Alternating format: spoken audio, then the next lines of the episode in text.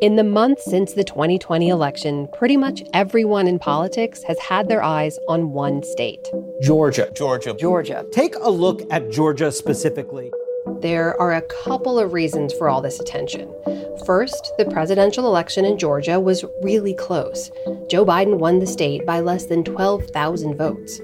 Biden has done what no other Democratic candidate has uh, been able to do in some 28 years turn Georgia blue. Take and even though a recount backed up those results, President Trump continues to repeat this lie. You know, we won Georgia, just so you understand. Second, there's still unfinished political business. The presidential race has been called, but Georgia politics are going into another gear now. We are about to become the center of the two most expensive U.S. Senate races in history two runoffs. And the balance of power in the Senate. On January 5th, the state will have not one, but two runoff elections to determine who will represent the state in the U.S. Senate. Oh, and those races, they'll also determine which party has control of the Senate. The battle for control of the Senate now rests on a pair of high stakes runoff elections in Georgia. If Democrats win both seats, the chamber will be split 50 50, with Kamala Harris as vice president and president of the Senate casting any tie breaking vote, which means Joe Biden will have an easier time getting Congress on board with his policy agenda. I need two senators from this state. Want to get something done, not two senators who are just going to get in the way but if Republicans win even one of those Georgia races, they'll keep their majority and make things harder for then President Biden. This is literally the showdown of all showdowns in terms of politics and what it means. In this episode, we talk to Emory University political science professor Andra Gillespie, who guides us through the Georgia Senate runoffs, how we got here, and what we can learn from the state's shifting political landscape for the last 20 years, we've gotten used to Georgia being a solidly Republican state. And now we're going to have to go through a period of shared control and creating a new identity. From the PBS NewsHour, this is America Interrupted. I'm Amna Nawaz. Professor Gillespie, it's really nice to meet you here. How are you? I'm doing well. How are you? I'm very well. I'm sorry it must be so quiet in Georgia politics these days. Wish it were, but that is not the case. well, I appreciate you making the time. No problem. Before we dig in to the runoffs and the details and nitty gritty, let's just step back for a second. Sure. I think it's fair to say Georgia has been under the political microscope for years before this year and these runoff elections. Talk to us a little bit about that. Give us a little bit of that political and election history that's led us to this moment. Well, Georgia has certainly been at the center of uh, shifts in partisanship amongst different groups, um, and it's been at the center of demographic changes that are yielding new political outcomes. So, you know, Georgia, like many southern states, witnessed a realignment of its white population um, in the 70s and 80s and 90s. And that led to very competitive Senate races in the 80s and 90s. And that was because uh, white voters in Georgia were slowly shifting their party identification from the Democratic Party to the Republican Party. And it was starting to make Republican candidates more competitive in the state. And it culminates in the early to mid 2000s with a change in control of the governor's mansion and the state legislature. Shortly after this new year, a Georgia Republican will take an oath as governor for the first time since Ulysses Grant was president. But as that shift was happening and as Republicans were solidifying um, their control of elected offices in the state, there was also a demographic change that was happening that was going to take years to manifest itself. So, one, we see an increase in the 2000s in the African American population. So, this was a longstanding Democratic constituency. It grows in terms of its overall share of the electorate in the 2000s. And in the last 10 years, we have seen an increase in the uh, non black minority uh, population and electorate in the state, coupled with a large African American electorate, and relative to to its neighboring states, a non trivial white Democratic portion of the electorate uh, is making the Democratic Party more competitive. Now, the, the Democrats have been very wishful in their thinking for the better part of the last decade. So I moved to Georgia in 2005, and you know, probably within five or six years of moving, maybe seven, you know, I was hearing stories and was getting media requests about whether or not the Democratic Party, you know, was going to take over the state and win elections. And it seemed very premature in 2012 and 2013 to make those aims, but it wasn't far fetched to think about the 2020s as being a year where Democrats were actually going to be able to be competitive and win statewide elections. Um, and so, what happened in between that period was Democrats like Stacey Abrams noticed the demographics, noticed the uh, latent group of potential Democratic voters that were in the state that weren't registered to vote, and they made it their business to get them registered to vote and actually to get them educated on the voting process and to mobilize them to vote. I've focused my attentions on how do we build coalitions of voters who can change the dynamic and change the trajectory of policy. And too often, our voters don't register because they don't know why they should bother. It's not just enough to get people on the rolls, you've actually got to get them to turn out to vote. And that involves shoe leather politicking, that involves knocking on doors, that involves making phone calls, that involves sending text messages to people. And so they've developed that infrastructure in the last seven years. They've been narrowing the margins in races over that time period, and then it manifested itself with them being able to uh, win a narrow victory in the presidential race in, in, in 2020. Well, there is the latent part of the population, as you say, as demographic shifts. Some people just aren't politically engaged for a number of reasons, not just particular to Georgia. But there's also the part of the populations that actively is disenfranchised or suppressed. And I remember talking to one expert a while ago who said that Georgia could be considered ground zero when it comes to voter suppression. What's been the impact of those kinds of tactics on political engagement in Georgia? Well, v- voter suppression is a kind of shape-shifting concept. So, you know, broadly defined, voter suppression is any type of systematic practice that uh, disenfranchises particular groups of people. So, one of the, um, you know, things that we've seen happen in the last five to six years in Georgia is that there are certain practices that on the surface maybe weren't intended to disenfranchise certain groups, but if we look at sort of which people are most likely to sort of have their voting rights taken away from them, they are tend to be more likely to be people of color. So, for instance, in the mid teens, um, you know, we dealt with issues of whose voter registration applications were more likely to be held up and not accepted because of a system called exact match, which is no longer legal in the state. So, under the exact match system, if you uh, applied for voter registration and the way your name was written on the voter registration rules didn't exactly match how your name was written on a driver's license record or on a social security record, then uh, it could be held up and you uh, for further scrutiny until you could provide proof of your identification. Um, the problem is is that sometimes this could happen because of clerical errors, and these are the types of, of, of mistakes that are more likely to happen with unusually spelled names, which are more likely to affect people of color, people who are coming from different parts of the world who don't have standard European names. So you might not see the same mistakes on people named Mary or John, but if you have somebody who's coming from a different part of the world with a different spelling or a more unusual name because of the cultural heritage of that community, that's a problem. So I want to bring us back to the runoff. The other reason that we're talking about what's happening in Georgia is because the state has different election rules, right? Most people think it's an election, two people compete, whoever gets the most votes wins. Why is that not the case in Georgia? Well, the fact that we're having a runoff is, uh, you know, sort of evidence of the fact that you actually have to get a clear majority of the vote in order to be declared the winner in an election. And so this is true in both the primary and in the general election. So this doesn't apply to the presidential race, but it does apply to all state elections, of which this would actually be considered one of them. So First, um, you know, in a primary, in order to win the Democratic or Republican primary in a state, you have to win outright with 50% plus one of the vote. If there are multiple candidates in the race, then the top two vote getters go to a runoff election. One of the justifications for doing that, especially in primary elections, is in a state where one party tends to be dominant for a particular period of time.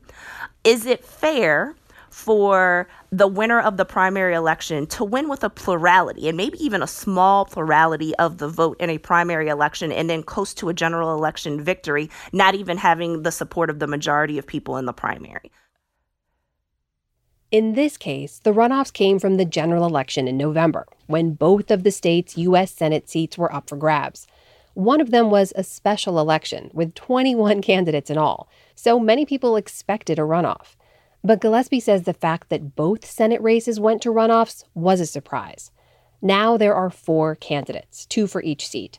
Republican Kelly Loeffler is battling Democrat Raphael Warnock, and Republican David Perdue is up against Democrat Jon Ossoff walk me through briefly each of the candidates. For anyone who's not familiar, if you had to kind of give a little brief on who each of these people are, what would you? Let's just start with Senator David Perdue. What do people need to know about him? So, Senator Perdue has just finished his first term in the U.S. Senate. Every generation has a moment of truth. Ours is right now. He is a businessman by profession. He uh, was a CEO of popular brands like Dollar General and Reebok. Um, and when he ran and won in 2014, he again ran in a multi candidate field as the outsider who actually beat a number of Republican insiders, saying that he was going to bring an outsider's business perspective uh, to Washington and he's largely kind of you know run and, and and and governed in that particular way. He's been a strong ally of president trump. His cousin is sonny perdue the former governor of the state who's now secretary of agriculture. Uh, so his conservative bona fides haven't been questioned um, in that particular respect. I want to say something personal for president trump. God bless you. We love you mr president. We love the first lady and we're going to fight and win those two seats and make sure you get a fair, square deal in the state of Georgia. God bless you, Mr. President. He's running against Jon Ossoff. We have the power to make history as Georgia voters. Jon Ossoff is a millennial candidate. He uh, first came to a national attention in 2017 when he ran to replace Tom Price in the House of Representatives in Georgia's 6th congressional district. That was uh, the most expensive congressional race to date. Again, a couple dozen candidates almost in that particular race. It was an open primary. He ended up running against Karen Handel in the runoff election. Handel beat him narrowly in a district that had once been represented by Newt Gingrich. Um, and so he garnered a lot of attention for his ability to be able to raise money and for coming so close to victory in that particular race. And so he, you know, has run on providing a fresh new voice and a fresh new perspective. He, by occupation, is uh, CEO of a documentary film company. When he was in high school, he interned for John Lewis, and so he definitely touts his connection to John Lewis. In fact, what helped him kind of consolidate the field amongst the Democrats in 2017 was getting the endorsement from Congressman Lewis. Um, and so, you know, they're running a campaign that really kind of hews to the national sort of line. So uh, Perdue is painting Ossoff as a radical leftist. He tries to say that he's a tool of communist China because of some documentary work that may have been done in the area. And, you know, Ossoff is portraying Perdue as being out of touch. Senator Perdue, this man has not once come down from his private island to hold a single public town hall. He is a caricature of Washington corruption. In the other race, you know, this is to fulfill the rest of the term of Senator Johnny Isakson, who resigned because of health issues last year. That race was interesting because uh, Governor Brian Kemp actually held an open call. He actually solicited applications um, and resumes from people who wanted to be U.S. Senator. And from that group, he chose Kelly Loeffler. Are you ready to show America that Georgia's a red state? Loeffler's husband is the CEO of the company that owns the New York Stock Exchange. Before her appointment to the Senate, she uh, was the CEO of a subsidiary company that dealt in digital transactions. That's part of the same holding company. And uh, she is also a co owner of the WNBA franchise, the Atlanta Dream. So she also brings a wealth of, of, of business experience to the table. And, um, you know, when Kemp chose her, he chose her over Doug Collins, the congressman from the Augusta area, who reportedly was Donald Trump's choice to replace Isakson in the Senate. And because Doug Collins decided to run against her in the general election for the first ballot, they ended up running against each other in a really acrimonious race where they were basically trying to out Trump each other and questioning the conservative bona fides of each other. So uh, Loeffler ended up portraying herself as more conservative than Attila the Hun. And we're also going to fight for our conservative values. They're under attack every day. And it's not just high taxes and government run health care and open borders. but it's our right to free speech, religious freedom, our Second Amendment rights, the right to life, all the things that we need to continue fighting for. So her opponent in the race was Raphael Warnock. Uh, Raphael Warnock became the leading Democrat who emerged um, out of the field uh, after he got the endorsement of uh, Barack Obama, Jimmy Carter. He had the endorsement of Stacey Abrams. Warnock is the pastor of Ebenezer Baptist Church, which is Martin Luther King's home church. If you want to know who informs me, you need look no further than Matthew 25. I'm a Matthew 25 Christian. I was hungry and you fed me. I was thirsty and you gave me something to drink. Love your neighbor. And for me, that means you don't get rid of your neighbor's health care, particularly in the middle of a pandemic. He has been on the forefront of uh, ministerial sort of aims for social justice. And he's been active in helping to register people of color to try to get them uh, registered to vote. When we make sure no one silences our voices or diminishes our vote, we give honor to that great American covenant that we are one people, knit together not by race or ethnicity or national origin or religion, but knit together by an idea, e pluribus unum, out of many, one but he's also had to answer questions about his theology. So, you know, he's a pro choice pastor. This has certainly come up with people questioning his Christian bona fides because he's taken stances that many evangelical Christians would um, argue sort of run counter to the faith. Uh, Loeffler has tried to portray him as a, a, radical leftist who supports defunding the police. And, uh, you know, given the fact that Warnock is African American, some of these attacks have have crossed the line in terms of sort of the racial undertones in terms of what she is presenting. So obviously, there's a lot at stake in both of these races. You're talking about control of the Senate, right? And that's attracted a lot of money from a lot of different places. We've set records when it comes to the Democratic candidates in this case. Where is that money going? What does the get out the vote effort look like? And what kind of impact is that having on early turnout? Well, what the money has bought, in addition to lots of ads that people are tired of seeing at this point, this has also uh, bought people the ability, um, both the campaigns, the parties, and even uh, nonpartisan groups, the ability to staff phone bank drives, to staff text messaging campaigns to remind people to turn out to vote, and even to staff canvassing. I have gotten multiple text messages a day from multiple groups reminding me of my vote, asking me to vote. Once they figured out that I had already voted, we asked three friends to vote. Certainly have received phone calls from multiple organizations where people are calling to remind me to vote. Last week, I think I actually ducked a canvassing visit because I was pulling out of, of my garage on the way uh, to the store, and I happened to see people who I realized were canvassers on my way out. Wait, so, wait, wait. So even you, as someone who loves Georgia politics, you are avoiding having to interact with some of these folks right now. Well, it was fortuitous. So I just happened to pull out of my driveway, and I'm pulling down the street, and I see somebody who I recognize wasn't exactly exactly my neighbor. And then I realized that it was two people and that they had a clipboard. And I was like, oh, they're canvassers. So I was like, this is the canvassing trip. Good. I don't need the reminder. I mean, you talk about tens of millions. It's been $100 million for each candidate. Is that right so far? That has to fuel enormous ad buy. That has to fuel an enormous amount of calls. Are people getting sick of it? Yes. Um, you know, and we, I think we'll have to figure out the right way to actually try to measure and model sort of like what the effect is um, of that going forward. And if we look at what turnout looks like, 5 million people voted in the 2020 general election in November. So, I mean, you know, we're easily looking at a race where we could be looking at 3.75, maybe even 4 million people voting in a runoff election. And to put that into perspective, it was a, a, somewhere in the neighborhood of 2 million people who cast ballots in the 2008 Senate runoff election, the last time that we had this type of race. That's an incredible number. I mean, what does that number say to you? It says that people are engaged. It says that people care. It says that people have been reminded. Um, and so I think what we're seeing is when campaigns are actually resourced enough to go touch every voter. And so we just have to figure out a way to harness that energy so that you don't have to raise a half a billion dollars in order to make sure that everybody turns out to vote.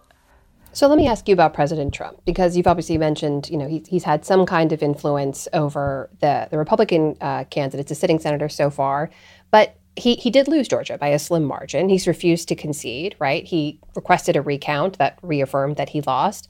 And and he's basically been calling the state's entire voting system into question, saying it was rigged, right? And saying without evidence that that election officials worked against him. So what does all that mean for the runoff? Has any of that had an impact on voters?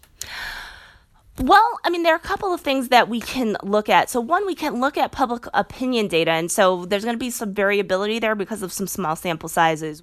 But one of the things that we've noticed is that the vast majority of registered voters say that they plan on voting in this particular election.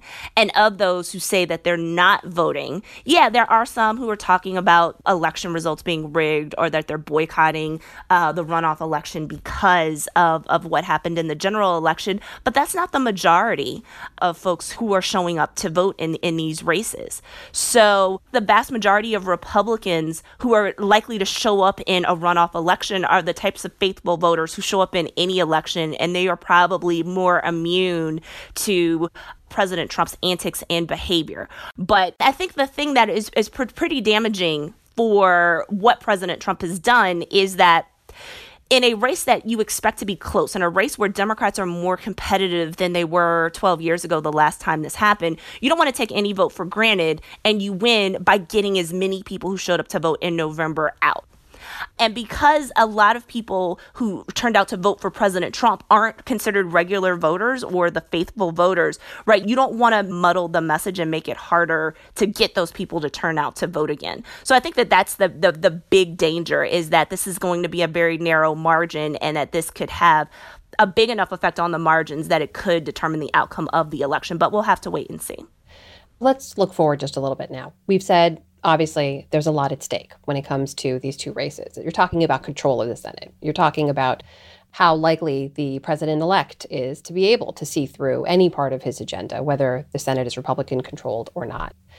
Beyond that, what could this signal about politics in Georgia and nationwide? You know, it, it is a sign of the new normal in Georgia. So for the last 20 years, we've gotten used to Georgia being a solidly Republican state. And we've gotten used to Republicans being able to control all or nearly all of the levers of state government. And now we're going to have to go through a period of shared control and sort of creating a new identity, a new identity that's multicultural and a new I- identity that is more ideologically um, diverse. And what that means is that Democrats have a seat at the table and not just a seat at the table because, you know, they make up 30 or 40% of legislative bodies, but it's because they make up half and sometimes slightly more than half of the voters in given elections. And so people are going to have to learn how to share power with people of different parties, and they're going to have to learn how to share power with people who don't look like them and who don't always um, believe the same things that they believe and have the same values. So, you know, we're just going to go through a period of growing pains. So people spent years asking you, when was Georgia going to go blue? When's Georgia going to go blue? What's the new question people are going to ask all the time? I mean, I think people are, is Georgia blue? and for you know the foreseeable future i'm like no it's purple um, so even i think you know and, and i would still say that even if kelly loeffler and david perdue end up winning you know i expect that the gubernatorial race you know which could very well be a rematch between brian kemp and stacey abrams is probably going to be as close if not closer than it was in 2018 and that there are going to be some other places where we're going to see democrats win something that they haven't won before but that doesn't mean that the republicans are, are totally counted counted out in this state. I don't think that that's true at all. Professor Gillespie, thanks so much for your time. Thank you. For full coverage of the Georgia Senate runoffs, including live results on election night, be sure to visit our website, pbs.org/newshour. This episode was produced by Sam Lane and Vika Aronson and edited by Erica R. Hendry and Emily Carpeaux. Fact checking by Leah Nagy and Bella Isaacs Thomas. Music by Blue Dot Sessions. Our thanks to Travis Daub, Vanessa Dennis, James Williams, and Maura Shannon. Our executive producer is Sarah Just. Thanks for listening.